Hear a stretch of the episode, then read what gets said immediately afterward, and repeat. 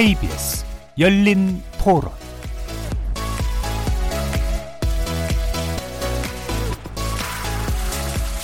안녕하십니까. KBS 열린 토론 정준희입니다.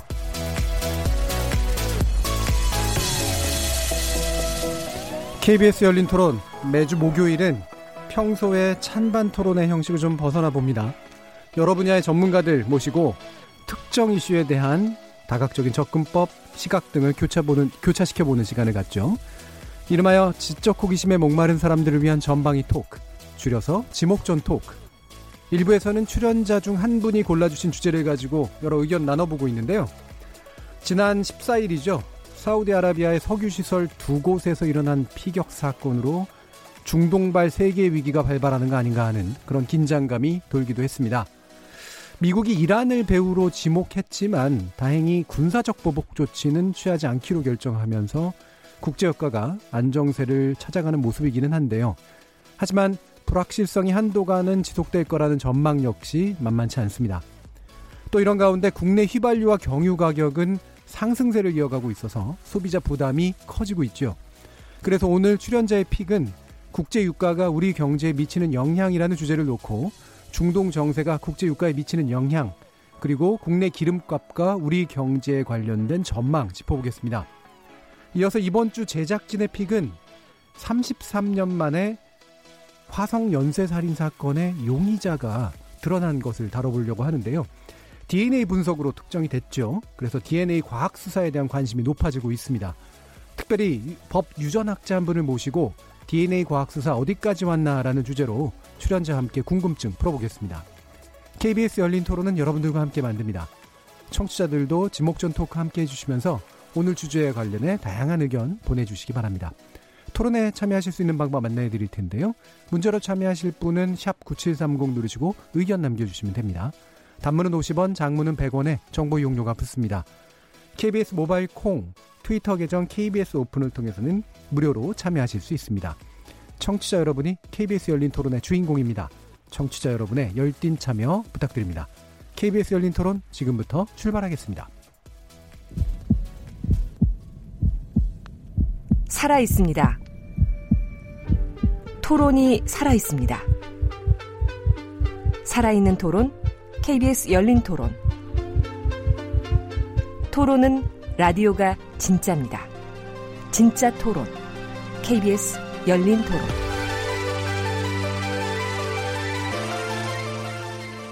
자, 먼저 오늘 함께 하실 분들 소개해 드리겠습니다. 경제는 좌도우도 없다. 참 좋은 경제연구소 이인철 소장 나오셨습니다. 안녕하세요. 이인철입니다. 그리고 문화비평가 이태광 경희대 교수 나오셨습니다. 네, 반갑습니다. 나라를 걱정하는 과학자 이종필 건국대 교수 나오셨습니다. 안녕하세요. 이종필입니다. 자, 그리고 규정을 거부한다. 한국 여성 변호사의 손정혜 이사 나오셨습니다. 안녕하세요. 손정혜입니다. 자, 이렇게 경제 전문가, 법률 전문가, 문화 비평가, 그리고 물리학자까지 각기 다른 전공과 배경, 개성을 가진 네 분의 출연자와 함께 만들어가는 지적 호기심에 목마른 사람들을 위한 전방위 토크, 줄여서 지목전 토크. 오늘도 어떤 다양한 의견들이 쏟아질지 기대가 자목 큽니다. KBS 일라디오 채널은 유튜브 영상으로도 생중계되고 있는데요. 유튜브 들어가셔서 KBS 일라디오 또는 KBS 열린 토론 검색하시면 지금 바로 저희들이 토론하는 모습 영상으로도 보실 수 있습니다. 구독 많이 눌러주시고요. 의견도 많이 남겨주십시오. 나중에 팟캐스트로도 들으실 수 있고 매일 새벽 1시에 재방송도 됩니다. 자, 이렇게 함께할 방법까지 안내드렸고요. 지목전 토크 출연자의 픽부터 시작해 보겠습니다. KBS 열린 토론.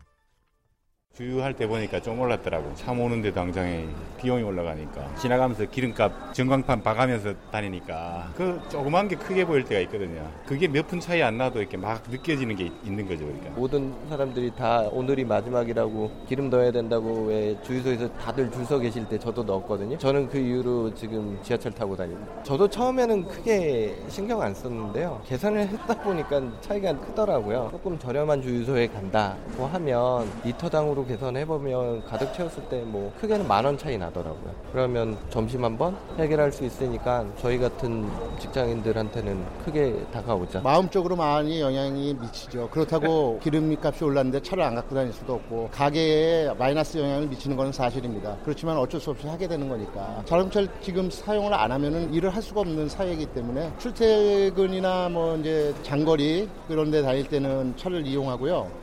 서울 시내에서 이용할 때는 이제 지하철이나 대중교통 이용하고 있습니다. 고속도로는 알뜰 주유소가 좀 싸고 그리고 동네는 너무 비싸요. 그래서 엄청 부담인 거죠. 직장이 원거리에 있어서 차로 갈 수밖에 없거든요. 그래가지고 교통비 지출이 늘어날 것 같고 그러니까 많이 오르면 자 시민들의 여러 가지 의견들 들으셨는데 어, 유가에 관련된 문제죠. 음, 이인철 소장님께서 이 주제 선정해 주셨습니다. 일단 간단히 설명 부탁드릴까요? 그 유가는 사실 안정이 됐어요. 예. 이게 보통 한 열흘 정도 남짓인데 첫날하고 둘째 날 정도 많이 올랐거든요. 음. 그때 이제 배럴당 60달러 내외에 머물던 이제 국제 유가는 한 세 가지 종류가 있어요. 서부텍사산 중진류, 중동산 두바이, 북해산 브렌트유. 어, 한 20% 가까이 올랐는데 유가는 굉장히 안정돼 있어서 이제 국제 유가는 하향 안정세인데 예. 지금 말씀하신 것처럼 휘발유 들리면 굉장히 또 부담이 좀 커요. 음. 자, 이건 왜 그런지. 그리고 사실 이런 이제 중동의 패권 전쟁을 보게 되면 종교 이념 전쟁이 거슬러 올라가는 그 뿌리 깊게 박혀 있고 그리고 또 미국이라는 새로운 이제 석유 생산량 1위 국가가 나오면서 이 패권이 좀 이동할 조짐도 있고요. 예. 대외적으로는. 음. 그리고 또 이제 이번 이제 유가 지금 사우디의 피격이 굉장히 이제 주목을 받는 이유가 드론이에요. 음. 드론의 용도가 굉장히 다양해지고 있다. 이게 만일 미사일이나 폭탄이 아니라 대량 살상 무기, 뭐 생화학이라면 어떨까? 이런 끔찍한 생각. 천만 원 남짓한 새로운 무기가 예. 이게 이 잠재력이 굉장히 크다라는 것 때문에 파장이 커지고 있는데 어쨌든 우리는 이제 실생활에 미치는 이제 경제적 이제 문제에 대해서 좀 논의해 보기 위해서 이 주제를 선택을 했습니다. 예. 뭐 여러 가지 좀 복합적인 이유들이 들어가 있네요. 일단은 이제 유가가 산정되는 구조 가 이제 일단 궁금해지는 측면도 있고, 그다음에 이제 계속해서 문제되고 있는 이제 중동 정세라고 하는 거 어떻게 봐야 되나라는 것도 있고, 에너지 패권 사실 이제 미국이 이제 에너지 패권국으로 또 부상하는 측면들이 있으니까 이것도 또 연관되어 있고, 그래서 경제 문제를 넘어서서 이제 다양한 문제까지 지금 연결이 되고 있는 그런 상태인 것 같습니다. 그래서 뭐 하나하나 좀 살펴보긴 할 텐데요. 일단 이제 그 사우디아라비아 이번에 이제 피격당한 이 석유 시설 이 부분에 대해서도 얘기를 좀 해봐야 될 것 같아요. 이게 이제 아람코 뭐 국영 석유 회사의 시설이죠. 맞습니다. 어, 사우디는 어쨌든 이 석유의 어떤 그 수출 부분에 있어서는 단연 세계 1위입니다. 예. 1위인데 이 사우디 이제 동부에 있는 거예요. 그리고 음. 이제 이 아람코라는 국영 회사의 시설입니다. 예. 두 가지예요. 하나는 유전. 그러니까 음. 정말로 석유를 이제 파헤치는 유전이 하나 피격을 당했고 음. 그 옆에 이제 그 정제하는 공장이에요. 예. 정주에서 수출하려는 목적의 정유 시설. 정유 시설까지 음. 이제 두 곳이 이제 파괴를 당했는데 이것의 중요성은 둘 다 사우디 내에서는 세계 최대 규모고요. 예. 그리고 하루에 한 700만 배럴 정도를 이제 생산해 내는데 500한 한 70만 배럴 정도 이상 이제 이 사우디 전체 한 70% 달하는 생산을 못 하게 된 겁니다. 음. 일시적으로. 예. 그러면서 뭐 이게 전 세계적인 이 파장이 어느 정도 되느냐 세계 전체 공급량이 한 5에서 6% 남짓이지만 어쨌든 이 호르무즈 해협을 둘러싼 어떤 이런 이 전쟁이 뭐 물론 배후부터 시작을 해서 이제 여러 가지 얘기는 나오고 있지만 어쨌든 이제 잠재된 악재이다. 라고 보고 있거든요. 예. 물론 뭐 국제유가 전망이 크게 엇갈리고는 있지만 음. 대체적으로 보면 이제 이런 무력 전쟁만 발발하지 않는다면 크게 뭐 이제 국제유가가 더 뛸 이유는 없다라는 쪽에 이제 무게가 실리고 있는데 어쨌든 이제 이곳을 둘러싼 이제 공격이 이루어져서 이제 사우디의 경우에는 이제 단순히 뭐 이달 말이면 이제 지금 한 75% 정도 복구를 했고 예. 이달 말이면 전부 다 이제 복구가 완료될 거다라고 얘기를 하고 있는데 실질적으로 전문가들의 의견은 좀 다릅니다. 예. 이걸 다 복구하는 데는 뭐 길게는 8개월, 9개월 얘기하는 데도 있기 때문에 이걸 좀 지켜봐야 될 대목입니다. 이게 사우디 측은 사실은 이게 어떤 면에서 보면 되게 빨리 복구하려고 하는 모습을 보이는 건 당연히 예상 가능한데 음. 전문가들의 예상하고 또 갈리는 부분이 있다는 얘기는 약간의 과장도 좀 들어가 있다는 맞습니다. 얘기잖아요. 예. 사우디는 지금 복구와 동시에 조금 비싼 값을 주고 예. 이라크한테 SOS 요청을 하고 있어요. 음. 우리 지금 받아온 물량이 있을 거 아닙니까? 음. 주로 이제 사우디 물량은 70%가 아시아 국가로 향해요. 그러니까 이제 그 물량을 이제 맞추기 위해서 이라크에 웃돈 주고 야 일단 물량 좀 줘. 이런 상황이거든요. 자, 이런 걸 감안하게 되면 이게 정말 생산시설 복구가 맞아? 음. 이런 의구심이 나는 거죠. 예. 자, 이게 지금 유전지대 또는 이렇게 정유시설, 이런 게 이제 일반적으로 사실은 국제 간 분쟁이 있을 때나 이게 최우선 타겟이 되는 시설인 건 맞는데, 어, 이런 뉴스들이 또 이제 나온 적이 있었던가라는 그런 또 생각을 또 해보게 돼요. 뭐, 여러분들 혹시 뭐 이런 유전지대 관련된 이 또 중동 정세 이런 데서 뭐 좀 들어보셨죠? 유전을 직접 타격하는 경우, 드론을 가지고 타격하는 예. 경우는 처음이고요. 예. 보통은 일반적으로는 이제 이라크 전쟁 같은 경우도 유전 시설을 불태웠죠. 예. 이라크 군들이 그러니까요. 불태운다든가.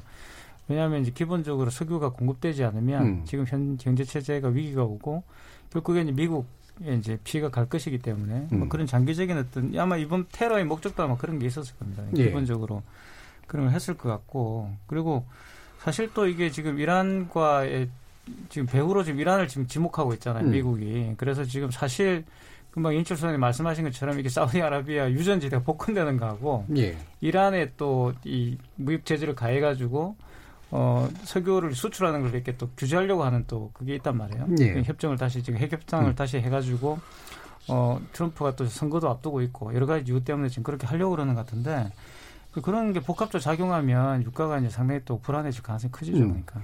밑에 강 교수님, 이 이란 배후설이라고 하는 게 억울 할까요? 아니면 아닐까요? 사실 이게 웃기는 게 이란은요 예. 신정 국가거든요. 예. 공식적으로 행정부들은 이제 배우를 지원한 적이 없다라고요. 왜냐하면 민주 국가니까 예. 우리가 똑같습니다. 선거를 통해서 이 대통령을 선발하고 이렇기 음. 때문에 선거하고 이렇기 때문에 어, 정치인을 뽑고 그렇기 때문에 공식적으로 사법 체계 내에서 그걸 지원했다를 말하지는 않아요. 하지만 이제 알 수 없는 게이 음. 사법 체제 위에 있는 종교 지도자들 있죠. 예. 이 지도자들은 시아파 지도자거든요. 음. 그리고 이란이 시아파의 종주국이에요. 음. 그러니까 무슨 말인가 하면 이 시아파는 이제 이- 그 무슬림에서 이슬람 교회에서 양대파가 있는데 수니파가 있고 시아파가 있지 않습니까? 예. 이 사우디아라비아가. 스니파고. 음. 이 수니파들은 사실 말하면 이제 무하마드가 죽었을 때 무하마드를 대체할 후계자를 이제 선거를 통해서 뽑자 이렇게 주장했던 예. 사람들이고 음. 시아파는 안 된다. 무하마드의 자손으로 뽑, 그, 칼리프를 뽑아야 한다 이렇게 주장했던 예. 세력들이에요. 그래서, 그래서 이제 나뉘는 거, 사실은 음. 왕당파하고 이제 사대부가 싸우는 거 비슷한 그렇죠. 느낌이죠. 예. 예. 그래서 이제 이란 시아파를 과격하고 뭐 이렇게 근본주의자라고 이야기를 음. 하지만 사실 또 그 전체적인 지금 아랍 전체의 분위기를 보면요. 이란이 가장 개방적 사회입니다. 그렇죠. 사우디아라비아보다 예. 훨씬 개방적이에요. 음. 그러니까 그 종교적인 문제만 안 건드리면 음. 상당히 개방적인 나라고 이제 또 그런 여러 가지 시민사회 내에서 어떤 민주적인 어떤 그런 결정을 중시하기 때문에 공식적으로는 지금 지원한 적이 없는 거죠. 음. 하지만 말씀하신 것처럼 그 종교 지도자가 시아파 음. 지금 이 예멘에서 이 드론을 띄워서 공격했던 세력이 바로 시아파 무장단체거든요. 예. 그 실질적으로는 이제 헤즈볼라나 이런 사람들 시아파 무장단체를 지원하고 있다는 것이 음. 또 암암리에 음. 긍정되고 있는 부분이기 때문에 어, 아무래도 뭐 그 긴장은 점점 높아질 수밖에 없다 이런 그렇죠. 생각이 들죠. 그러니까 여기 이제 석유 시설 파괴했던 이제 무기 잔해들이 있을 거 아니에요. 음. 드론부터 미사일. 사우디는 그거예요. 이거 잔해 공개해 보니 made in 이란이더라. 라는 거죠. 어디서 많이 들었던 얘기가 상당히 이게 혹시 뭐저 색연필로 쓰여 있거나 아니 근데 그 이게 그 이제 예멘이 이렇게 그 북부 쪽이 이제 후티 반군 예. 시아파 그쵸. 얘네들이 이제 장악하고 있고 남쪽이 그 정부 정부군. 군인데 이제 순위파 쪽이고 그래서 사우디나 이제 UAE나 이런 데서 네. 엄청난 물량으로 이제 또 무기 지원 같은 음. 거 받고 있고 또 군사력으로는 후티 반군 쪽이 아무래도 좀 열악하긴 한가 봐요. 예. 그런데 같은 이제 뭐 시아파인 이란이 뭐 정부 공식적으로는 아니겠지만 뭐 이런 종교적인 이유로 그렇게 뭔가 좀 연결이 됐을 지원했을 가능성이 완전히 배제할 수는 없을 것 같아요. 예. 그리고 이게 사실은 거리가 직선 거리만 해도 이제 수백 킬로 정도 이제 되는 거리인데 그렇죠. 예멘에서 날아가는 네, 예멘에서 음. 날아가는 거.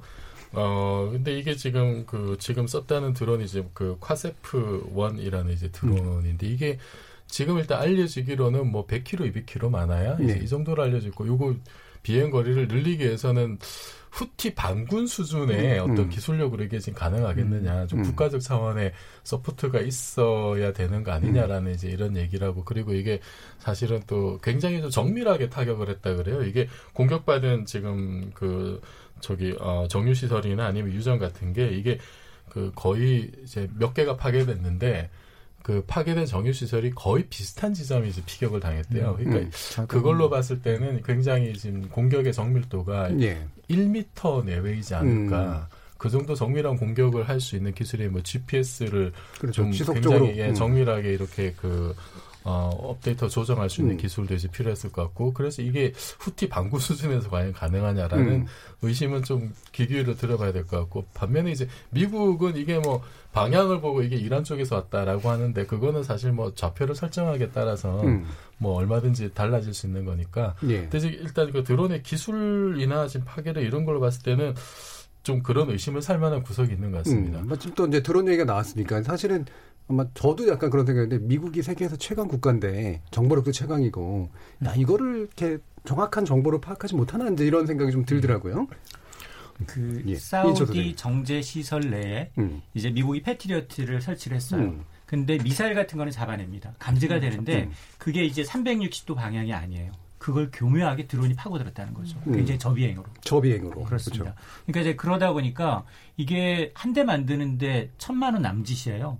그리고 이제 1,300km를 날아갔다는 거 아니겠어요? 음. 그리고 열대 가지고서 전 세계 원유 생산량의 5, 6%를 이제 손해를 끼칠 수 있다라는 점 때문에 예. 앞서 제가 말씀드렸지만 만에 하나 이게 생화학 무기를 탑재하고 가서 뿌렸다면 음. 지금은 인명피해는 없어요. 음. 이번 사건에 대해서. 그러나 대량의 인명피해가 발생할 수 있다라는 점에서 기존의 이제 미사일 무기 체제의 개념이 완전히 달라진 거죠. 예. 주로 이제 핵탄두, 핵미사일, 대륙간 탄도미사일 이런 거에 집중했다면 어 드론의 활용도에 따라서 이게 무기 세계의 어떤 새로운 패러다임을 좀 바꿀 수 있는. 그러니까 굉장히 못 사는 나라도 핵무기 못 음. 저렴한 만드는 무기죠. 거죠. 그렇죠? 예. 그걸 예. 수입하면 되니까. 음. 그래서 이게 그 반군 수준에서 음. 돈도 없을 텐데 음. 이게 지금 말씀하신 대로 뭐 천만 원에서 이천만 원대라 그러거든요 대당. 근데 이게 이제 적게는 열 대에서 만 대는 스무 대 정도까지 떴다 그러는데 음. 이천만 원에서 스무 대도 4억밖에 안 되거든요. 그리고 이게 이제 군사용으로 아주 정밀하고 고성능으로 만들어진 게 아니라 일단 기본 베이스는 민수용인 것 같아요. 예. 민수용에 저렴한 걸 사다가 음, 4억 변환해서. 들여서 20대를 네. 띄웠는데 음. 근데 이게 가다가 이제 감지도 잘 안 되고 지금 음. 이거를 정확하게 미리 그 디텍트를 해서 공격하고 이런 시스템이 아직 없어요. 믿을 음. 만한 게 제가 알기로는 그런 게 없고 그리고 이게 만약에 가다가 발각이 돼서 이제 공격을 당한다 하더라도 20대가 이렇게 벌떼 비행을 음. 하면 한두 개가 떨어지더라도 나머지가 또 이제 뭐 이제 임무 수행을 할 수도 있는 거고 이게 상대적으로 이제 이렇게 장거리를 가서 정밀 타격하는 무기 체계가 순항 미사일 있잖아요 토마호크 같은 거 토마호크는 한 발 가격이 뭐 15억, 음. 20억 이러거든요. 음. 그러면은 방금 이제 이 소장님 말씀하셨듯이 정말 저렴한 가격에 이게 완전히 이제 공 테러 테러의 양상 예. 그리고 이제 거기 정말 대량 산산 그렇죠. 무기가 실려 있을 때 이게 지금 과연 어떻게 되느냐. 음. 지금은 이제 투발 수단이 이제 뭐뭐 탄도 미사일 뭐 이런 것만 생각했는데 지금 1000km 이상 날아가는 드론이 이제 그런 대량 살상 무기에 탑재했을 때는 이게 지금 어떻게 되는지 이거는 지금까지 좀 생각하지 못했던 그런 양상이 될 수 있을 것 예. 같습니다. 그러니까 이제 고도의 미사일과 그다음에 되게 빠른 어떤 전투기 체제로 바뀌면서 이른바 방공포라고 그러죠. 이렇게 네. 대포 쏴가지고 비행기 떨어뜨리는 네. 체제가 이제 이미 지나갔다 그랬는데 우리나라가 그 체제가 되게 발달돼 있잖아요. 네. 근데 이번에 드론 사건 때문에 새로 각광을 받고 있다라는 맞아요. 그런 미국이. 자존심이 상하죠. 예. 네. 모든 미사일이며 이제 세계적인 무- 핵무기 개발에 대해서는 완전히 컨트롤하고 있다라고 생각을 네. 했더니 빈틈이 생긴 거고 음. 그리고 이런 사실 항공을 지배한 게 세계를 지배한다라고 하고 할 정도로 이제 자존심이 좀 많이 구겨진 상황이죠. 음. 그래서 사실 트럼프 대통령은 딜레마예요. 이게 지금 처음에는 반응이 이란을 배후에 두고서 완전히 공격할 것처럼 모든 준비를 끝냈다라고 얘기했다가 뒤로 한 발짝 빠졌어요. 네. 그거는 자국의 어떤 내년 11월 총선 앞두고 대선 대선, 앞두고 이제 어떤 이 입지를 좀 고려한 게 아니냐. 사실 음. 유가가 올라도 이득이고 내려도 이득이에요. 미국은. 예. 음. 어떤 생산 국가이기 때문에 최대 생산 국가를 2014년부터 부각을 했어요. 그렇게 되면 이 셰일가스로 인해서 지금 수출도 많이 늘고 있는 상황에서 정말로 유가가 오르게 되면 자기의 표밭인 석유화단지 기업들부터 굉장히 많은 후원을 받을 수가 있거든요. 음. 근데 정작 유가가 올라버리면 소비자들은 부담이 커요. 음. 근데 소비자 투표를 위해서는 표를 위해서는 이 기업보다는 또 어차피 그렇죠. 예. 이제 이 국민들한테 음. 또 의존해야 되는 그런 부분이 있기 때문에 처음에는 굉장히 강하게 나가다가 그리고면서 이제 전략적 비축유도 풀겠다라고 하다가 이제 유가가 점점 하향 안정세가 뚜렷해지니까 지금은 거의 개입 거의 개입을 하지 않고 있는 그냥 방치하고 음. 있는 수준인 것 같아요.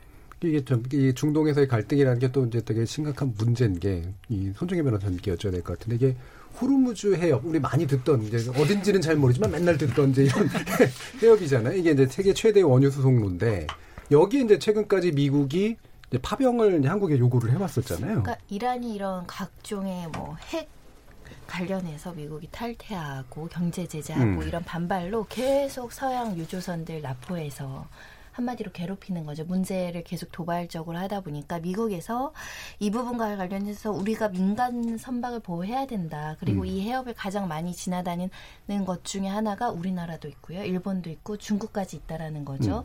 그런 면에 있어서 미국이 우리나라에게 지금 파병을 요청하고 네. 있다.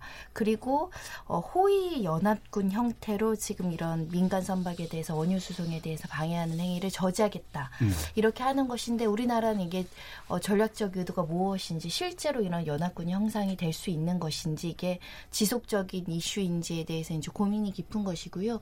우리나라로서는 파병하기 굉장히 좀 어려운 처지이지만 전략적으로 동맹을 맺고 있는 상황에서 노할 수도 없는 좀 난처한 처지이지 않을까 합니다. 예, 예전에 그 노무현 대통령 시절에도 네, 이라크 맞아요. 파병 문제가 사실 또 걸렸잖아요. 이게 묘하게 또 이제 문재인 정부에 이런 문제가 있는데 이태광 교수님 은 어떻게 보세요? 사실 뭐 파병 요구를 했을 음. 때 그걸 거절하기 상당히 힘든 지금 음. 국제 질서가 있죠. 음. 거기에서 이제 뭐 파병을 안 하겠다 그렇게 또 말하기도 어려운 부분이 있는 것 같은데 사실 호르무즈 이 해변 해협에 이게 파병하는 문제는 약간 좀 이라크 전쟁하고 조금 다르다고 봐요. 네. 그거는 이제 약간 이게 질서 유지 쪽에 더 가까운 것 같고 음. 그리고 지금 침공이 아니라 네, 이제 침공이 아니라 질서 예. 유지에 가까운 것이고 음. 사실 어 무역 제재 이상의 지금 제재가 있을 것인가에 대해서는 많은 전문가들이 회의적이죠. 음. 그러니까 진짜 전쟁으로 갈 것인가? 일단 트럼프 대통령이 전쟁을 싫어하는 대통령이죠. 네. 일단 이 사람은 비즈니스, 비즈니스맨이기 때문에 네. 돈 돈이 안 하겠다. 그럼 토마호크 얼마요? 15. 그런 거 쓰가면서 왜 하느냐 이렇게 항상 말해, 말해왔던 사람이 저는 이란에 대해서 일단 미국인들이 가지고 있는 기본적인 그 그게 트라우마가 있죠. 음. 그러니까 이제 바로 이제 79년도에 있었던 그잘 네. 아시잖아요. 네. 대사관의 네. 음료대가 네. 1년 동안 음. 좀 황당무계한 음. 사건이지 않습니까? 그걸 해결하지 못했던 그런 트라우마가 있기 그렇죠. 때문에 네. 오히려 베트남 전쟁보다 더 심각한 미국의 어떤 힘의 약화를 보여줬던 사건이에요. 음. 그러니까 그거를 트럼프 대통령이 약간 상징적으로 이용한다는 생각도 좀 들고 그리고 또 오바마 전 대통령이 또 이 핵 협상을 또 성공시켰다고 굉장히 자랑했던 또 음. 그 협상이지 않습니까? 근데 이제 북한하고 대비해 가지고 근데 또 보니까 제가 찾아보니까 2030년에 그 협상이 끝난다고 돼 있더라고요. 음. 그래서 이제 그 핵극제를 하긴 하지만 핵시설을 파괴하는 게 아니라 북한은 지금 핵시설을 파괴하겠다고 자기들이 주장하고 예. 있지만 파괴하는 게 아니라 그냥 제한하는 거더라고요. 음. 그리고 2030년 되면 또 그 협상을 다시 해야 되는 또 음. 그런 문제가 있더라고. 그런 걸 파고 들어가지고 정치적으로 좀 이용하는 거 아닌가 생각이 음. 들고 그래서 너무 이게 물론 이제 이렇게 가다가 호르무즈 해협에 또 우리도 파병하고 이렇게 잔뜩 군사력을 집중했다가 갈등이 재수 없이 네, 그렇죠. 불똥이 튀어서 음. 전쟁이 일어날 수는 있겠죠. 전쟁이 음. 그렇게도 일어나니까. 근데 그런 걸 우려할 수는 있겠지만 지금 현재로서는 일단 전쟁의 의사는 없는 것 같다. 음. 이런 생각이 좀 들어요. 그리고 이제 노, 그 이라크 전 시기와는 또 여러 가지 정세가 네. 좀 다르고. 제 예. 생각에는 트럼프가 전쟁을 싫어한다기보다 결과적으로 그렇겠지만 일단 전쟁을 잘 모르는 사람인 것 같아요. 전, 전쟁이 네. 어떤 대체 이게 무엇인지 음. 군사로 움직이는 게 뭔지 이게 음. 개념이 있어야 사실 전쟁도 결심할 수 있는데 음. 트럼프는 거기에 대해서 완전히 모르는 사람인 것 같고 음. 그래서 그 결과를 이제 싫어할 것도 같고요. 어, 그래서 아마 지금 이렇게 뭐, 뭐 군사적 압박 얘기하는 거는 그거는 완전히 그냥 블러핑이라는 생각이 들어요. 선거 앞두고 전쟁 다시 일으킨다. 이거는 예. 군사도 모르는 사람이 이건 상상할 수 없는 일이고 음. 연합 그 함대를 꾸려서 지금 여기 이걸 하자 질서 유지하자라고 하는 게 언뜻 보기에 뭐 그럴 듯해 보입니다만 또 이제 트럼프가 지속적으로 얘기했던 게 그 우리가 왜 세계 경찰 해야 되냐 이런 얘기했잖아요. 네. 미국 우선주의를 얘기하면서. 음. 그래서 이게 정말로 미국이 세계 리더로서 분쟁 지역에서 뭔가 질서를 잡겠다라는 생각보다도 이 틈에 뭔가 좀 비용을 줄이고 음. 손손 좀 털자라는 의도도 있는 거 아니냐. 아까 이제 말씀하셨던 이제 셰일가스 혁명 이것 예, 때문에 예. 지금 미국이 그 지금 석유 산유국 뭐 1위 이러잖아요. LNG 생산 뭐 1위고 그거 수출도 4위고 막 지금 이- 이번에 그 뭐죠 피격 당했던 저기 아람코 아람코에 아람코가 미국으로부터 LNG를 수입하는 계약을 했대요. 지금 상황 이게 셰일가스. 네. 예. 그러니까 사우디가 미국으로부터 지금 그, 서, 그 LNG를 수입하는 지금 이런 시대이기 때문에 예. 그 미국으로서는 사실 이렇게 세계 질서를 유지하고 호르무즈를 안정화시키는 게 자기네 이제 에너지 안정적인 에너지 확보가 가장 일차적인데 자기네 나라가 그렇게 석유가 많이 나면 음. 그러면 뭐 굳이 중동에 대한 가치가 옛날보다는 그렇죠, 아무래도 확실히. 약간 떨어질 수밖에 없고 예. 트럼프는 또 그런데 괜히 자기 돈만 들여가지고 우리는 우리끼리 잘 먹고 잘 살 수 있는데 왜 우리 돈 들여서 우리 함대만 가지고 여기를 지키냐 이런 생각이 좀 작동하지 않았을까. 음. 어 근데 좀 우리 입장에서는 아 이게 미국이 하자 그러는데 안 하기도 그렇고 근데 우리 사실 이란과의 관계 개선 이란으로부터 사실 석유 많이 들어오고 그렇죠. 있잖아요. 예. 아 이게 쉽지 않은 결정인 것 같아요. 이거는 음, 예. 그 이인철 소장님이 보시기에 이 에너지 패권 아까 언급하셨잖아요. 네. 그러니까 미국이 확실히 이제 셰일가스나 셰일 오일부터 이제 뭔가 이렇게 확 바뀐 거는 맞는데 어느 정도 그 가능성이 있다고 보세요? 패권을 갖추게 되는? 어, 일단 그 미국은 일단 화석 연료는 이게는 소멸될 수밖에 없는 음. 유한 자원이라는 걸 알고 있습니다. 그래서 이 전략적 비축이라는 거 크게 두 가지가 있어요. 매년 자기네들이 쓸 것을 딱 정해놓고 그 이상을 쓰지 않습니다. 예. 그리고 난 다음에 수입해요. 음. 미국은 수입 국가 순위에서도 굉장히 수입값 높습니다.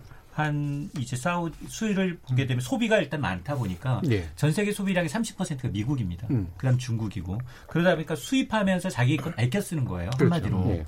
그러니까 화석 연료는 나중에는 어차피 궁극적으로 소멸되게 되면 가격은 더 오를 수밖에 없고 그게 이제 이 판도가 바뀌기 시작한 게 오펙은 1960년대부터 카르텔이에요. 음. 13개, 지금은 13개 국가가 자기네들끼리 석유를 짬짬이 좀 담합하는 거잖아요, 일종의. 근데 그걸 좀 견제하기 위해서 이라크 전쟁도 발발시켰고 계속하면서 지금 셰일 혁명으로 인해서 사실 셰일 가스가 정말 이 그동안은 이 3대 유종 가운데 서브텍사스산 중진류 가격이 굉장히 비쌌어요. 음. 근데 정제 능력이 굉장히 뛰어나고 그러면서 오히려 다른 유종보다도 더 내려갔어요. 예. 그러니까 하향 안정할 수 있는 그런 수급의 요인 가운데 자기가 자체 생산해서 소비할 수 있는 능력이 커지다 보니까 구태여 오페크가 지금 내분도 심하고 그리고 국제 경기도 좋지 않은 상황에서 이제 패권이 아 완전히 이제 미국 쪽으로 좀 쏠렸구나. 음. 그리고 이번에도 우리가 갖고 있는 전략 비축이 풀게 딱 그 한마디 하고 난 다음 그 다음부터 시장에서 빠지기 시작했거든요. 예. 물론 이제 미국의 재고가 늘어났어요. 미국의 재고가 늘어났다는 건 세계 최대 소비 국가인 미국이 아 소비가 위축돼 있네. 그리고 중국도 경기가 좋지 않아요. 그러면 세계 1, 2위 소비 국가들이 유가가 전망이 나쁘다라는 건 이제 정말로 이라크전이 국제 전쟁으로 발발하기 전까지는 유가는 좀 떨어지지 않겠느냐. 음. 그런 이제 유가 패권을 잘 활용하고 있는 게 아주 트럼프라는 생각이 듭니다. 예. 그 일단은 생산 능력 충분하고 그 다음에 이제 비축량 가지고 이제 조- 수급 조절을 할 수가 있는 그런 상태이기 때문에 상당한 권한을 주게 되는데 음. 이 셰일가스 얘기가 또 마침 나왔으니까 이 기술적으로 이 셰일 오일이나 셰일가스에 대해서 일단 좀 약간 설명이 필요할 것 같아요. 네. 이정표 교수는 어떠세요? 예, 그 퇴, 퇴저감층 중에 이제 셰일층이라는 게 있대요. 네, 우리말로 그- 이제 혈압이라고 그 지층. 같은. 네, 네. 그뭐 지하 한 3,000m 이 정도 뭐 층이 두껍지는 않은 가 본데 거기 이제 그 사이 사이에 뭐 석유나 이제 그 천연가스 같은 게 이렇게 섞여 있는데 옛날에는 기술이 없어서 거기 있는 걸 이제 캐내지 못하다가 네. 이제 21세기 들어와서 이제 거기 이제 새로운 공법이 나와가지고 이제 뭐 그 프레킹 기법 이렇게 물을 쏴가지고 네. 고압에 물을 쏴가지고 집안을 뚫고 들어가서 이제 뽑아내는 음. 기술이 이제 뭐 먹혀서 이게 음. 가성비가 좀 좋아져가지고 이게 기술이 있다 하더라도 이게 지금 그 채산성이 맞아야 되는 예. 거잖아요. 그 그게 이제 된 거죠. 경제성이 음. 가성비가 이제 되니까 뽑아 올리기 시작을 한 건데, 근데 이걸 하는 과정에서 아무래도 뭐 지하수 오염이나 뭐 주변 환경 오염은 또좀 심한 모양이더라고요. 음, 음. 그래도 뭐 돈이 되니까 이거 뭐 음. 석유가 기름이 난다는데. 예. 그래서 지금 미국에서 뭐 상당히 많이 뽑아내고 있고 지금 석유나 기존에 우리가 보통 아는 석유 뭐 매장량이 뭐 앞으로 뭐 몇십 년, 기로에 백년 이런 얘기하고 있는데 지금 셰일가스 같은 경우는 추정량이 뭐, 뭐 200년, 300년 이런 얘기까지 하더라고요. 그래서 예. 사실은 뭐 그래도 한정돼 있겠지만은 오늘을 사는 사람들 입장에서는 음. 뭐, 뭐, 펑펑 써도 되겠네. 이런 생각할 수가 있고. 그리고 트럼프 내각에 보면은 이제 에너지 를 과소비하는 이제 음. 에너지 기업들 음. 생산하고 그걸로 이제 부를 축적한 사람들이 굉장히 뭐 많이 포진해 있잖아요. 그러니까 이런 사람들이 사실은 그 셰일가스 혁명에 좀 그 축복을 받은 사람들, 이 사람들이 트럼프 행정부를 이끌고 있으니까 또 그 관점에서 자기의 이익을 극대화하는 쪽으로 아마도 음. 뭐 정책을 펴거나 그러겠죠. 예, 이 셰일가스가 사실은 이렇게 원래 토양하고 막 암석하고 섞여 있는 상태니까 네. 이거를 뽑아 제대로 이렇게 유전처럼 뽑아내기 안 좋은 상태였는데 네. 이 기술이 이제 지난번 오바마 정부 때 되게 중요한 네. 성과로 이제 좀 지적이 되잖아요. 그러니까 이거 가지고 이제 생산량을 내리냐 마느냐, 채상성에 맞춰서 하냐 마냐, 요거 가지고 이제 많은 조절들이 음. 가능한 그런 상태가 되니까 상당한 패권에 이제 더해지는 그런 측면들이 있는 것 같습니다. 그 이게 그럼 우리나라 이제 유가는 또 어떨까 이렇게 생각해 봐야 되는데 어, 손정희 변호사님 유가 변동 느끼세요? 저는 숫자에 약하니까 제가 제차 이제 몇만 원을 넣어야 항상 예. 정액이 있어요. 그러면 음. 그 계기판에 차는 거 있잖아요. 몇 칸, 몇 칸. 음. 그러면 그 몇 칸이 덜 차면 비싸졌구나. 아. 꽉 차면 음. 낮아졌고 하는데 요즘에 조금 덜 차더라고요. 덜 그렇게 느꼈고요. 네. 또이 요번 사태에 둘러싸고 원전 주가가 올랐다고 그 소식 음. 듣고 음. 아, 아 네. 지금 이 문제에 대해서 시장은 좀 민감하게 반응할 수 있구나라고 음. 이제 해석을 했습니다. 음. 근데 이번에 보면은 이제 결과적으로는 유가가 급히 급속하게 올랐다 슉 하고 안정되는 모습을 보이긴 하지만 보면 이제 국내 유가가 반영이 되잖아요. 근데 원래 사실 1, 2주 이상의 차이를 두고 반영이 되는 게 일반적인데 왜 그런 거죠, 인천 부장님? 아, 이게 이제 좀 맞물리는데 국내 정책상 이제 유류세 인하 정치가 이제 좀 종료가 되니까 예. 이달 중에 종료가 되니까 그게 이제 서서히 반영된 것도 물론 있고요. 음. 그다음에 전 개인적으로 보면 이제 이 하시는 분들 특히나 이제 자영업 으로 이제 하시는 분들은 오르는 건 되게 빨리 반영을 합니다. 음. 그리고 이제 내리는 거는 굉장히 적, 늦게 더디게 반영을 해요. 지금 국제유가가 배럴당 이 서브텍사스산 중진료 기준 이제 당일날 70 달러 이상 올랐던 게 예. 지금 56달러예요. 예. 그러니까 이전 수준으로 완전히 돌아갔거든요. 그러면 통상 2, 3주만큼 반영이 되면 지금 한 1, 2주 지났기 때문에 국내 가격도 좀 내려야 돼요. 근데 전혀 내릴 기미는 없어요. 음. 더 오를 것 같아요. 음. 그러니까 이제 이런 것들을 보게 되면 정부는 지금 이런 이제 독과점 문제를 해결하기 위해서 여러 가지 이제 뭐 편리한 이제 이 제도를 하고는 있지만 그럼에도 불구하고 뭐 이제 좀 그 유가만큼 그리고 이제 금리만큼 비슷한데요. 음. 금리도 올릴 때 빨리 올리고 예금 금리는 더디게 내리는 것처럼 예, 예대 차이, 예, 예. 대 차이를 확대하는 것처럼 이 부분도 좀 음. 심각하게 왜냐하면 음. 지금 이 아프리카 돼지 열병으로 인해서 돼지고기가 물가에 미치는 영향은 굉장히 적습니다. 음. 우리는 체감적으로 많이 먹기 때문에 이제 느끼는 게 크지만 그러나 유가는 굉장히 커요. 예. 왜냐하면 우리는 대외적으로도 일단 석유를 들여다가 그 원유를 정제해서 파는 게 있고요. 음. 또 석유를 나프타를 근본으로 해서 석유 제품을 만들어서 완제품을 만들어 파는데 이 단가가 비싸지게 되면 이게 안 사요. 구매 음. 자체가. 그리고 이제 고객들한테 한꺼번에 값을 올릴 수도 없고 그러다 보니까 이 두 개 제품의 수출 비중이 반도체 다음으로 높습니다. 예. 그러니까 대외적으로도 그렇고 유가가 오르면 우리는 불리한 구조예요. 음. 아 근데 이번에 예, 그, 예, 저기 한미 정상회담 하면서 미국의 그 천연가스 우리가 들여오기로 했잖아요. 음. 상당히 큰 액수로. 셰일가스. 예, 셰일가스. 이게 장기적으로 이제 미국에서 싼 가격에 들어오는 게 이게 이득이다 이런 얘기도 있던데 이게 정말 그러면은 우리 경제에 많이 보탬이 되는 건가요? 네, 저는 개인적으로 뭐 평가를 한다면 일본이 더 잘했다. 음. 네. 일본은 중국이 이제 미국산 농산물을 안 들여오겠어라고 하니까 바로 갔어요. 음. 8조 원어치 샀어요. 음. 그리고는 자동차를 익숙해줘 관세 부과는 제외시켰어요. 네. 옥수수 산 거 말씀하시는 맞습니다. 예. 예. 근데 우리는 지금 가서 이제 쇠일가스 어차피 수입 다변화해야 되니까 음. 쇠일가스 비중 우리나라가 아마 수입 비중 중한 2위 정도 될 거예요. 미국에서 예. 파는. 예. 그러니까 굉장히 늘어가고 있는 건 맞지만 이게 나중에는 좀 독이 될 수도 있다. 음. 아, 근데 일각에서는 네. 일본이 옥수수 너무 많이 샀다고 되게 욕하는 사람들도 꽤 많던데. 자국에서 욕 먹고 있는데 네, 자국에서 욕큰 그림을 있죠. 보면 네. 자동차 관세가 굉장히 크거든요. 그렇죠. 음, 아무래도. 음, 음. 음. 옥수수하고 자동차 비교가 아니 근데 농산물은 개방을 해가지고 사실 음. 일본의 농 농민들은 굉장히 지금 좌절을 겪을 것 같은데 그것 때문에 지금 트럼프 대통령이 네. 아 세계 무역기구에 가입된 선진국들은 선진국에서 발 빼지 음. 이젠 야, 중진국에서 발 빼고 선진국으로 올려놔. 음. 그래서 우리가 지금 농산물만 지금 이제 네, 네. 신흥국 대우를 받다가 네. 이번에 다시 선진국 대우를 받게 되면 두 네. 가지 방패가 있어요. 우리는 자체적으로 쌀 보호하기 위해서 굉장히 많은 보조금 주는데 음. 보조금 주질 못해요 마음대로. 예. 그리고 똑같이 수입에 대해서 세계무역 우리 자유무역협정 되게 잘 돼 있잖아요. 음. 농수산물만 방어할 수가 없는 거죠. 음. 음. 자, 그리고 이제 이게 유가 문제가 이제 또 여러 가지 이제 유가 문제뿐만 아니라 이제 중동 정세 그다음에 뭐 이제 미중 분쟁까지 이제 포함한 그런 상태에서 지난번에도 이제 인천 소장님께서 다루신 이제 아래 공포를 얘기해 주셨잖아요. 어, 이게 이제 지금 어떤 영향을 줄까? 뭐 일각에서 이제 뭐 보통 이제 유가가 많이 오른다 그러면 막 언제나 되게 트라우마가 되게 강한데 생각보다 그 충격은 그렇게까지 크지 않을 수 있다는 전망도 있고요. 어떻게 보세요? 좀 왜냐하면 이제 OECD든 IMF든 추세를 보게 되면 음. 대부분 미국, 중국 그리고 아시아 국가들의 성장률을 올해뿐만이 아니라 내년까지도 낮추고 있어요. 예. 그래서 지금 사실 그 지금 우리은행의 이제 독일 국채 연계형 금리 상품에 투자하신 분들이 원금 손실 나는 이유가 음. 선진국들은 이미 지금 제로 금리 내지 마이너스 금리예요. 마이너스 이 얘기는 스위스 같은 경우에는 마이너스 0.75%예요. 음. 1억 원을 대출을 받으면 아 9,500만 원 갚으십시오. 돈좀 음. 써주세요. 음. 근데 경기 침체할 걸 대비해서 계속 중앙으로만 돈이 쏠리고 음. 있다는 얘기거든요. 네. 이게 내년에도 갈 수 있다라는 거예요. 음. 그러니까 국제유가가 지금 많이 이렇게 국제 분쟁에 의해서 이라크가 쿠웨이트 침범, 침범했을 때는 그 당시에는 뭐 두 배로 올랐어요.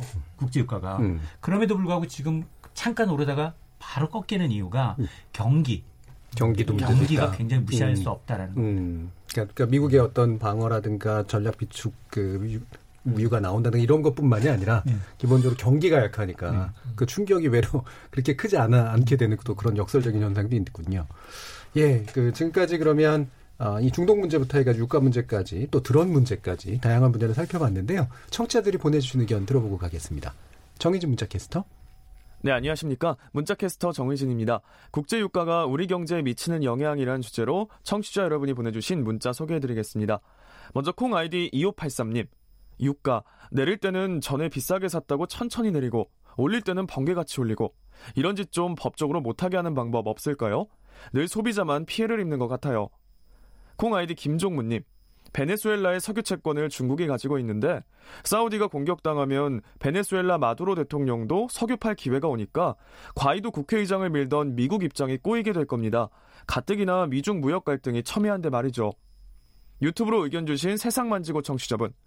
이번 사우디 석유 시설 피격 사태로 인해 원유가스의 안정적인 공급처가 이젠 미국임을 인식시키는 에너지 패권을 잡는 좋은 계기가 됐을 듯 합니다. 유튜브로 의견 주신 이창섭 청취자분. 중동의 지정학적 불안감 때문에 미국의 셰일가스 수입하는 게 이젠 더 안전하게 생각되네요.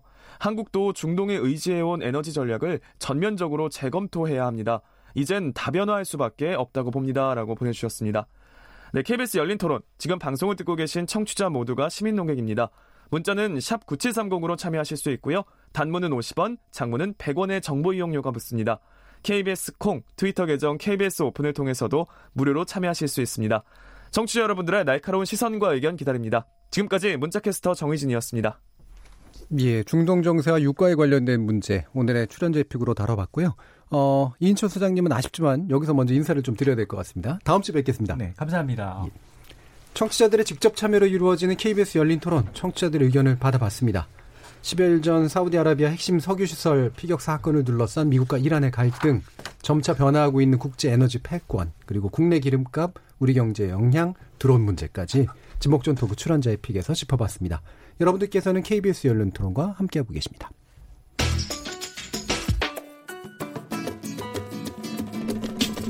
묻는다, 듣는다, 통한다.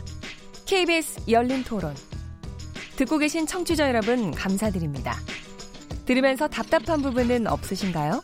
궁금한 점은요? 그렇다면 함께 토론에 참여하시죠. 유료 문자 9730을 이용하시면 됩니다. 단문은 50원, 장문은 100원의 정보 이용료가 있습니다. 스마트폰 어플리케이션 KBS 모바일 콩을 통해서도 무료로 참여하실 수 있습니다. KBS 열린 토론은 언제나 열려 있습니다. 듣고 계신 KBS 열린 토론은 매일 밤 1시에 재방송됩니다.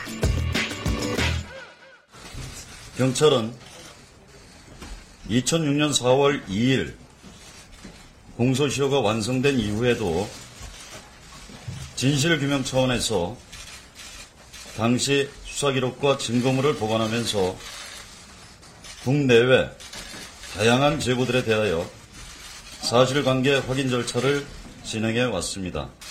특히 DNA 분석기술 발달로 사건 발생 당시에는 DNA가 검출되지 않았지만 오랜 기간이 지난 후에도 제 감정에서 DNA가 검출된 사례가 범인이 아직 안 잡혔다 그래서 되게 걱정하고 있었는데 여동생이 있거든요. 그래서 되게 걱정하고 있었는데 이번에 잡혀서 되게 다행이고 뭐 개구리 소년 미제 사건도 많이 잡혔으면 좋겠어요. 이제 수사를 잘 못한 거를 감추려고 제대로 밝히질 않는 게 아닌가 싶어 보니까 아무리 그때 당시에 그런 DNA 수사가 덜 발달돼 있었다고 해도 좀 더 자세하게 했으면 찾을 수 있잖아. 지금 와서 찾은 것도 사실 웃기고 못 믿겠어요, 사실 잘.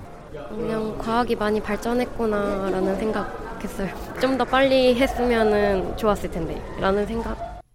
자, 두 번째 지목전 토크 시작해 보죠. 지적 호기심에 목마른 사람들을 위한 전방위 토크. 두 번째 주제는 DNA 과학 수사 어디까지 왔나입니다. 문화비평가 이택광 경희대 교수, 물리학자이신 이종필 건국대 상호교양대 교수, 그리고 한국 여성 변호사회 이사이신 손정혜 변호사 이렇게 세 분 계속 같이 하고 있고요. 오늘 특별 초대 교수님이신 임시근 성균관대 대학원 과학수사학과 교수를 모시고 새롭게 지목전 토크 시작해 보겠습니다. 자, 임식은 교수님 와주셔서 감사합니다. 네, 안녕하세요. 반갑습니다. 제가 듣기로 이제 20년 넘게 국가수사 유전자 분석을 해오셨다고 들었고요. 어, 최근에 이제 대학에 또 옮기시게 된 거죠. 그러니까 국가수사에 굉장히 오래 계셨는데 본인 소개 잠깐 부탁드립니다. 예, 저는 1997년 음. 1월부터 이제 입사를 해서 국립과학수사연구원 이제 지금 현재 법유전자과고요. 예. 보니까 2월 28일까지 근무를 했으니까 22년 2개월간 음. 근무를 하고 3월부터 음. 성균관대학교 과 학수사학과로 예. 자리를 옮겼습니다. 전 직장이 좋으세요? 새 직장이 좋으세요? 좋습니다. 네, 22년 동안 이제 많은 감정을 했고 예. 현재는 이제 학생들하고 같이 이제 과학수사 음. 관련된 교육도 하고 있고 음. 또 새로운 기술에 대한 연구도 하고 있고. 음. 우리가 보통 이제 그 뭐 CSI나 이런 것 때문에도 그렇긴 한데 이제 법의학에 대해서는 굉장히 좀 일반적으로 많이 아는데 그래서 그냥 다 그냥 법의학자인 경우로 알고 있는데 법 유전학이다 그러면 또 새롭게 느낄 것 같아요. 이번에 물론 DNA 문제니까 더더욱이나 당연히 이제 중요하게 느껴지지만 어떤 내용을 주로 다루시나요? 법의학이 있고요. 예. 법의학은 이제 죽은 사람에 대한 이제 분석을 하는 거고요. 주로 이제 예. 뭐 사인 규명이 음. 주 목적이 되고 음. 그 외에 이제 법 과학이라는 분야가 있습니다. 음. 그래서 포렌식 사이언스라고 음. 하고 거기에는 굉장히 많은 분야에 이제 음. 그 전문가들이 참여를 하고 있는데 그 중에 하나가 이제 포렌식 DNA. 음. 또그 외에도 뭐 포렌식 톡시콜로지, 뭐 독사가? 포렌식 음. 케미스트리, 뭐 음. 여러 가지 이 분야에 거의 모든 과학 분야가 음. 다 망라된 것이고 예. 궁극적으로는 이제 법원에서 음. 이제 판사님이 이제 어떤 사건의 판결을 할때 도움을 줄 수 있는 음. 과학적인 지식들을 예. 연구하고 제공하는 음. 그런 학문이 되겠습니다. 예. 그래서 모든 종류의 연관된 과학이나 학문들의 앞에 이제 법이 붙은 건데 그렇습니다. 저는 이제 죄송합니다. 범죄가 붙어야 되지 않는가 싶었는데 법 붙는 게 맞긴 하네요. 그러니까 판사의 어떤 판단에도 아, 예. 예, 예. 그래서 적당한 그 한글 이제 용어가 음. 없어서 음. 보통 법을 이제 붙이는 것 같은데 음. 요즘 최근에는 뭐 그냥 포렌식이라는 말을 예. 그냥 쓰기도 합니다. 예. 제가 음. 오늘 오신다 해서 기사를 검색을 해봤는데 음. 그 우리나라 예산도 많이 감축시켜 주셨더라고요. 예산을 감축한다는 게 보통 일반적으로 좋지는 않은데. 비용을 줄이면 비용을 줄이면 비용을 줄였다 우리가 약간 범죄 현장에서 루미놀 검사한다고 예, 하잖아요. 예, 혈액 비용. 음. 루미놀 검사하는 그 시약이 음. 비쌌대요. 수입 제품만 있고 예. 제가 제대로 이해했는지 모르겠는데 그거를 음. 국산화 시켜서 좀 저렴하게 할 거를 음. 우리가 국 국산화를 추진하셨다고. 추진하셨만 하셨어요. 개발하셨고. 네. 어떤 역할들을 하셨나요? 그 과정에서? 이제 저희가 이제 음. 강호순 사건이라고 예, 예. 2009년에 네. 이제 검거된 음. 연쇄살인범 음. 예. 그 사건에 이제 결정적인 증거가 됐던 것이 그 눈에 보이지 않던 음. 아주 작은 미량의 혈흔이 음. 그그 이제 잠바에 이제 묻어 있었고 음. 그걸 찾을 때 보통 쓰는 시약이 이제 루미놀이라고 하는 루미놀. 예. 보통 CSI 드라마에도 음, 많이 나오고 많이 불을 끄고 뿌리게 되면 음. 빛이 나는 음. 그런 시약인데 뭐 전량 이제 보통 수입을 해서 쓰고 있고요. 굉장히 이제 고가의 시약이죠. 음. 그거를 이제 써서 이제 강호순 사건이 이제 크게 예. 연쇄 범죄가 이제 드러나고 하면서 그때부터 우리 그 과학수사 요원들 경찰에 음. 요원들하고 같이 이거 국산화 좀 해보면 어떨까 그래서 음. 쭉 계속 같이 연구를 하다가 재작년이죠 벌써 기억이 가물가물한데 네 국가수 있을 때 이제 예, 예. 최종 음. 그 이제 완성을 해서 음. 예. 그러니까 수입 대체가 가능하게 이제 이렇게 국산화를 된, 음. 했고 가격이 한 10분의 1 정도 음. 어. 예, 음. 되고 엄청나게 줄이셨네. 예. 특허도 내고 예. 또뭐 상도 받고 음, 상만 네. 받으셨어요? 보상금도 많이 받으셨어요? 보상금 받았습니다. 아, 네. 제가 알기로는 근데 그 기술 특허권을 국가에 양도하셨다. 그렇죠. 제가 공무원이고 네. 같이 했던 우리 과학수사 아, 원해서 하신 건 아니. 나오셔서 하시지 그러셨어요. 어마어마한. 진짜 애국자시네. 그러게요. 네, 애국자시. 역시나 과학자가 네. 중요합니다. 예. 동의합니다. 10분의 1이면 대단하죠. 네. 그러니까 이게 이제 지금 계기가 된 게 어쨌든 이게 강호수 사건 물론 얘기하셨지만 이제 화성 연쇄 살인 사건 참뭐 우리나라 사람이라면 다들 이제 뭐 적어도 경험했건 아니건 간에 알고 있는 이제 그런 사건인데 이 용의자가 이제 33년 만에 저는 사실 이게 풀 일이라고 기대를 안 했거든요. 근데 이게 특정됐다라는 것 자체가 되게 놀라운데 이게 이제 그 이 DNA 수사 기법이 발달됐기 때문에 가능한 거라고 들었어요. 이게 어떻게 이렇게 이루어진 거죠? 그 DNA 처음에 이제 개발된 발명이라고 보통 얘기하는데요. 예. 1984년에 영국의 이제 알렉 제프리라고 음. 하는 유전학자가 이제 다른 실험을 하다가 음.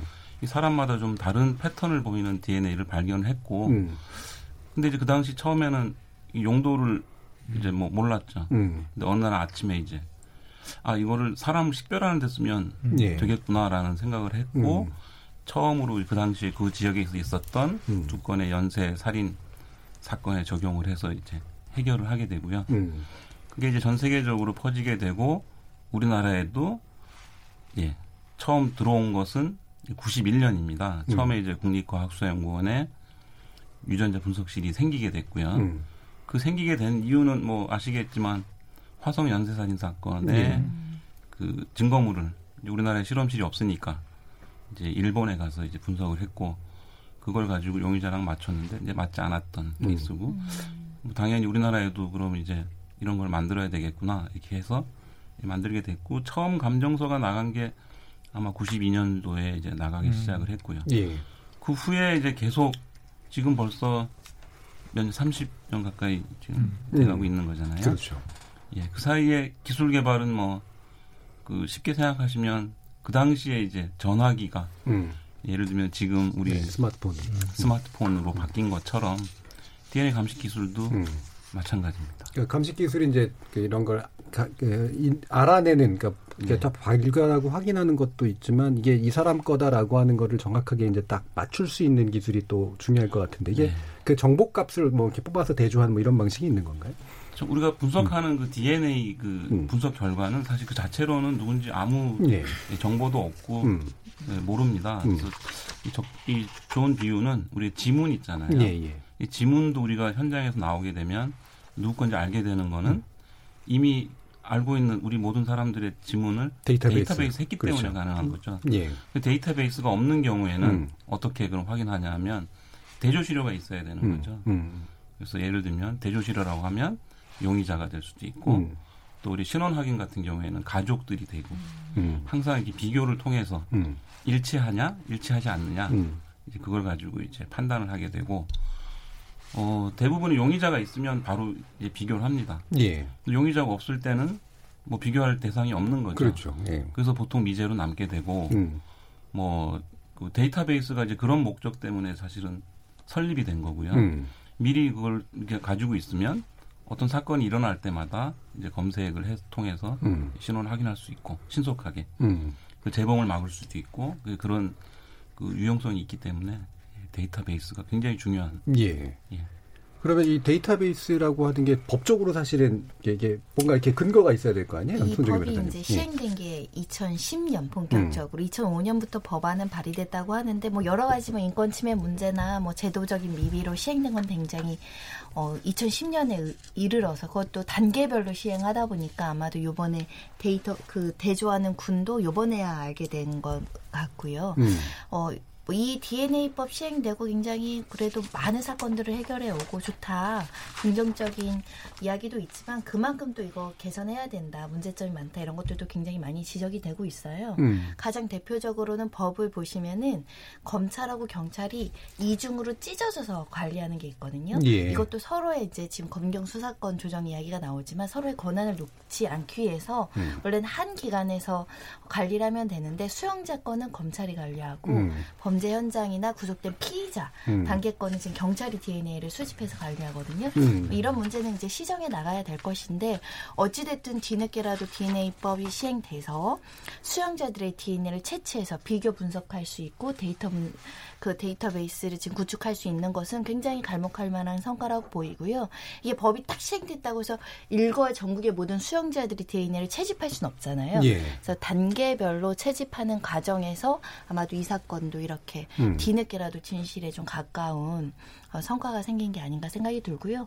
얼마 전에 드들강 그 여고생 살인 사건도 음. 결국 이 DNA 음. 그리고 복역 중에 채취한 DNA가 일치해서 잡아낸 거거든요. 음. 그래서 아마도 과거의 미제 사건 중에 향후에 이런 식으로 드러난 사건이 꽤 있을 것이다라고 예. 상해 볼 수 있습니다. 음. 이게 법이 참 의외로 그 최근에 도입된 형태여가지고 뭐 여러 가지 좀 생각들이 나는데 이 부분 뒤에서 좀 더 알아보고요. 일단 DNA 문제 몇개좀더 얘기해 보죠.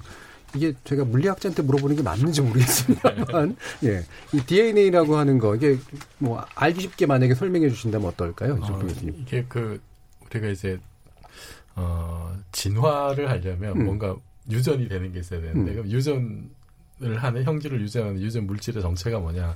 요거를 이제 19세기, 20세기 때 굉장히 이제 많이 찾아 나섰고, 그 후보로 이제 지목이 된 게 이제 DNA죠. 이게 원래 풀네임이 데옥시 어 ribonucleic acid 뭐 이제 이런 음. 식으로 돼 있는데 그 줄여서 앞글자만 이제 DNA라고 하고 이 물질 처음 발견한 건 1869년이에요. 예. 그러다가 이제 아 이게 그 유전 물질의 본 본체다. 그 그렇게 이제 특정을 하게 된 게 뭐 이제 20년대 와서 뭐 그리피스 그리고 40년대 에이버리 이런 사람들이 연구를 하면서 DNA가 유전 형질에 결정적 영향을 미치는 게 아니냐. 음. 그러다가 51년에 이제 결정 정말로 결정적인 허시 체이스 음. 실험이라고 유명한 게 있어요.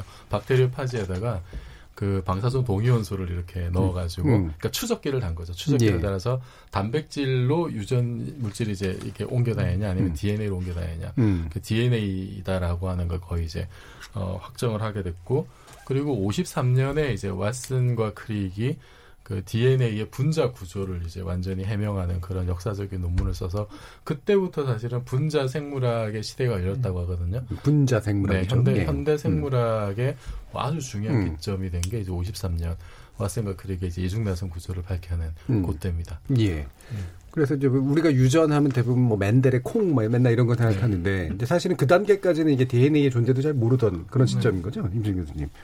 그러면 이게 DNA 분석을 한다. 다시 이제 범죄로 좀 돌아오면 이게 정확도가 엄청나게 높다고 얘기를 하는데 그게 가능한 이유는 어떤 건가요? 이 DNA 감식의 원리, 음. 예, 포렌식 DNA 프로파일링이라고 보통 얘기를 하고요. 예. 뭐 초창기에는 DNA 핑거 프린팅이라고 음. 또 지문과 비교해서 음.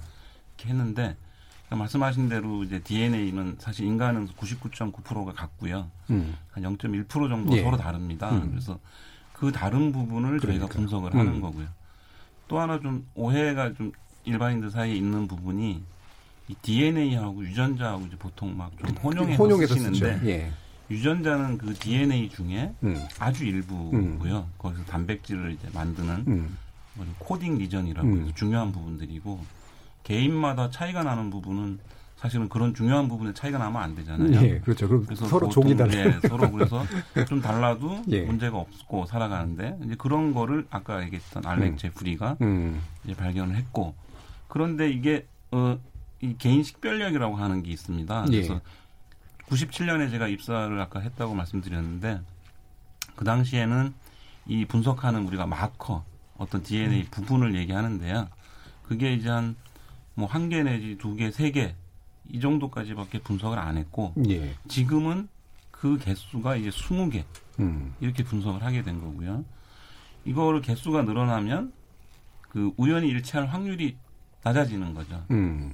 그래서 한 개 할 때는 예를 음, 들면 음, 10명 중 한 명이 이제 뭐 같다 이렇게 되는 음. 거고 두 개를 하면 또 확률이 더 낮아지고 그래서 지금 현재 쓰고 있는 우리나라 데이터베이스의 표준 standard marker 수가 20개입니다. 예. 2018년부터 20개가 됐고요. 음.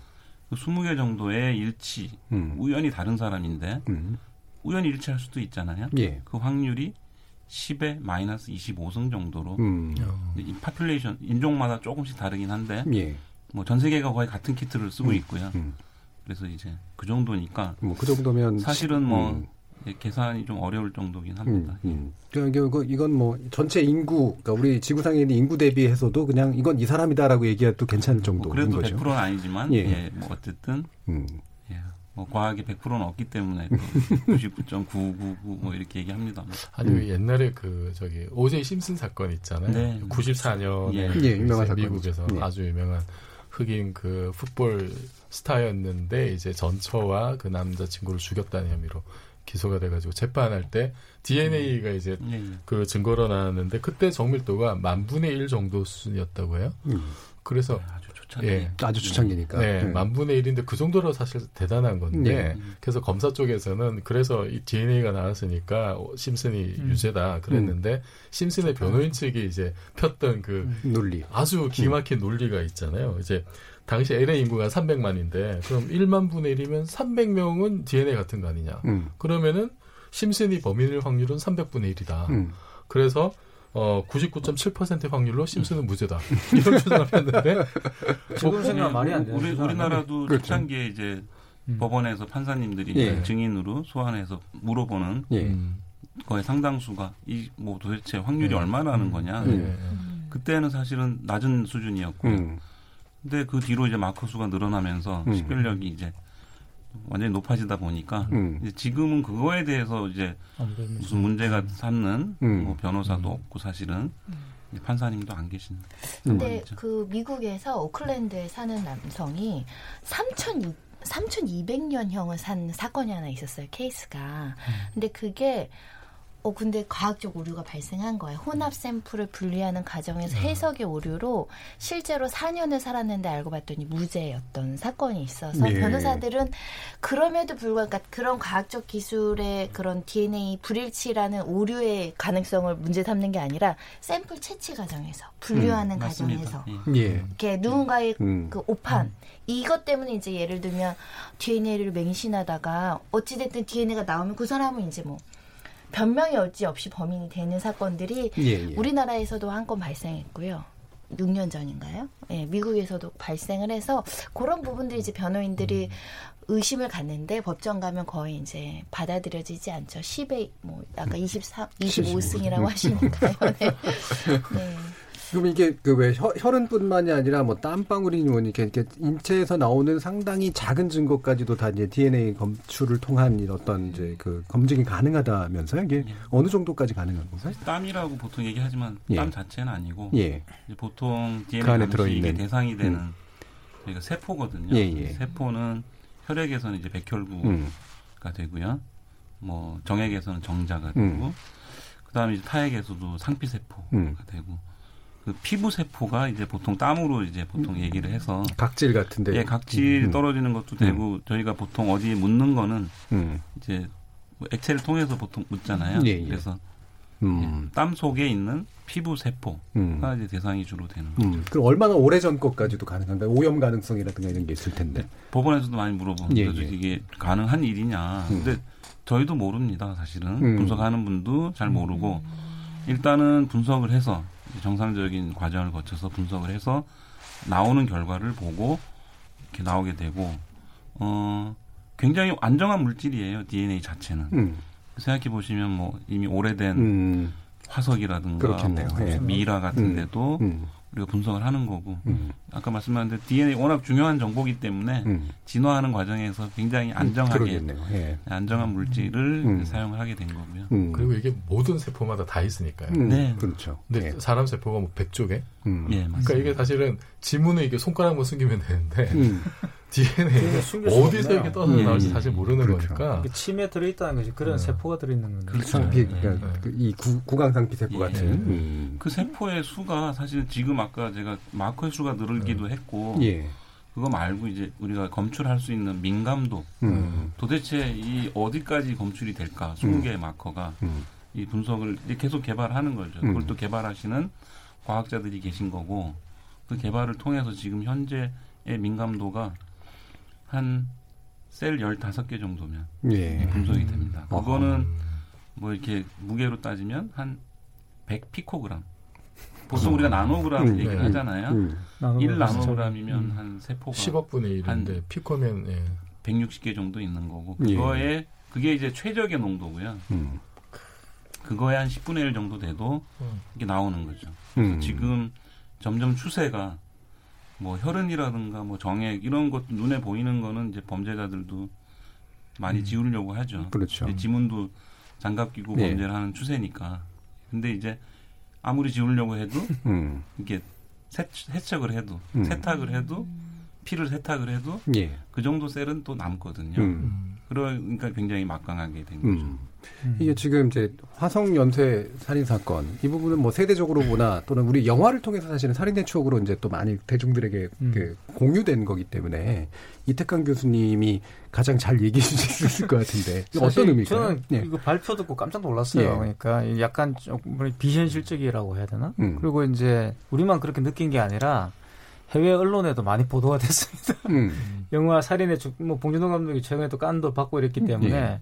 봉 감독이 만든 영화의 소재가 됐던 그 살인 사건이 밝혀졌다더라 음. 범죄자가 그래서 외신에도 굉장히 많이 나왔어요. 그래서 음. 이런 부분들이 이제 어떻게 보면 완전히 그 완전 범죄로 끝날 수 있었던 사안들이었는데 이런 그 과학적인 수사가 발달함으로 인해 가지고 말씀하셨던 것처럼 어디에도 DNA가 있다고 한다면 완전 범죄는 불가능한 그러니까요. 아니겠어요? 네. 뭐 100년이 지나도 DNA 계속 남아 있을 음. 거니까 더 기술이 발달하면 더 많은 이렇게 그런 범죄자를 찾아낼 수 있을 것이다라는 생각을 음. 하게 되는 것이고 음. 그래서 범죄 수사에 새로운 지평을 연 거 아닌가 이게 단순하게 그냥 문화적인 사건이기도 하지만 음. 동시에 우리 패러다임이 좀 바뀌었다는 생각이 들었어요. 그래서 예. 굉장히 그래서 다시 제가 살인의 추억을 봤습니다. 음. 발표가 있었나 예. 또 상당히 잘 만들었다고 다시 만들었는데 예. 거기서도 역시 DNA가 예. 중요한 역할을 하죠. 네. 그 영화에서도. 음. 그러니까 이게 지금 사람들한테 많이들 이제 그래서 자꾸 회자되는 이유가 어 이게 좀 더 일찍 음. 개발되고 또는 법적으로 이제 만약에 안정화가 됐었다면 예. 그러면 이제 뭔가 이렇게 문제가 더 일찍 해결되고 이른바 공소시효 문제도 예, 극복할 수 있었을 거 아니냐 이제 어, 현장에서 어떻게 됐어요? 네, 예. 당연한 거고요. 일찍 됐으면 뭐 다 잡았을 거고 음. 예 그거는 뭐 언제든지 음. 일찍 할수록 더 많은 사건이 해결됐을 앞으로 거고. 공소시효나 네, 이런 것도 네. 개정해야 되겠네요. 그러니까. 음. 음. 공소시효요? 예. 이미 개정이 돼서 예. 살인에 대해서는 일단 예, 공소시효가 예. 없어졌죠. 예. 2015년부터. 살인에 대해서는. 예. 근데 지금 이제 개발되는 기법들이 이제 점점 더 이제 좋아져가지고 DNA만 가지고서 뭐 어떤 그 범인의 행동 패턴이라든지 아니면 이제 얼굴 윤곽 이런 것까지도 뭐 몽타주까지도 나온다는 그런 기사들이 있던데 그 사실이 어느 정도까지 가능한가요? 그러니까요. 이게 그 우리가 옛날에 영화에서 보던 예. 뭐 그런 네. 것들이 이제 현실화 이미 많이 됐고 음. 97년에 개봉했던 저는 그 영화 되게 여러 번 봤지만 가타카라는 영화 있어요. 예. 음. 그, 그 당시에 97년이니까 사실은 DNA 감식이 아주 초창기 예. 수준인데 영화에 보면 피 한 방울로 금방 이렇게 음. 분석이 빠른 속도로 분석이 되고 거기도 피부 세포 이미 분석을 음. 하고 있고 그런 것들. 음. 근데 지금 아까 말씀하신 그 얼굴의 몽타주라든가 이런 것들을 미제 사건 때문에 음. 하는 거죠. 음. 용의자가 있으면 비교하면 되고. 음. 근데 용의자가 없고 데이터베이스에 검색을 해도 누가 없을 때 그다음 우리가 할 수 있는 일은 DNA 가지고 있는 그 가지고 있는 DNA를 이용해서 온갖 최대한 많은 정보를 얻으려고 하는 거고. 근데 이게 그 생명과학 분야에 빠른 발전이 있잖아요. 예. 지금 예. 뭐 전체 염기서열, 전장 염기서열 분석도 이제는 뭐 100만 원도 안 하죠. 예. 예. 예. 그런 시대가 됐고 그런 기술들이 다 이제 포렌식 분야로 음. 넘어오게 된 거죠. 예. 그래서 몽타주 얘기하셨지만 서양에서는 굉장히 다양한 그 특징들이 있잖아요. 음. 백인, 흑인, 뭐 아시안부터 시작해서 눈 색깔도 다르고. 예. 그래서 그런 것들이 굉장히 유용한 정보로 음. 활용이 돼서 이미 뭐 2, 3년 전부터 거기서 DNA로 그린 몽타주를 예, 대중에게 오픈을 해서 음. 수사 1년 후에 이미 음. 검, 거한 케이스도 있고. 예. 예. 자, 이렇게 이제 뭐 기술의 발전이나 이런 게 참 범죄 문제 해결에까지 도움이 되는 아주 눈부신 그런 성과를 보여주고 있는데요. 이쯤에서 그러면 청취자 의견 또 몇 가지 한번 들어보고 갈게요. 정희진 문자 캐스터. 네, 문자캐스터 정의진입니다. DNA 과학 수사 어디까지 왔나에 대해 청취자 여러분이 보내주신 문자 소개해드리겠습니다. 먼저 콩 아이디 김종무님, 과학수사하면 CSI고 CSI 하면 호라시오 케인 반장이 진짜 멋있었죠. 물론 맥 반장도 뒤지지 않습니다. 참고로 진행자님, DNA도 입자입니다. 입자 물리학자 담당 맞습니다. 라고 보내주셨고요. 콩 아이디 2935님, 무엇보다 영원한 미제로 남을 것만 같았던 화성 연쇄 살인 사건이 정말 살인의 추억으로 남지 않게 돼서 천만 다행입니다. 억울하게 돌아가신 고인들의 명복을 빕니다. 콩 아이디 호우시절님, 와, 임식은 교수님 정말 멋진 분이셨군요.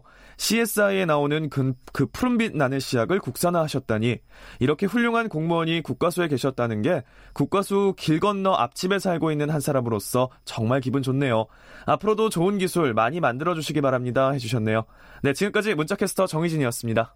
예, 지난번에 이어서 이게 이종필 교수님을 계속 이렇게 언급하시는 뭔가 이렇게 약간 관련성이 있어 보이는 글들이 되게 많이 좀 느껴집니다. 네, 제가 사전 공작을 좀 했습니다. 네.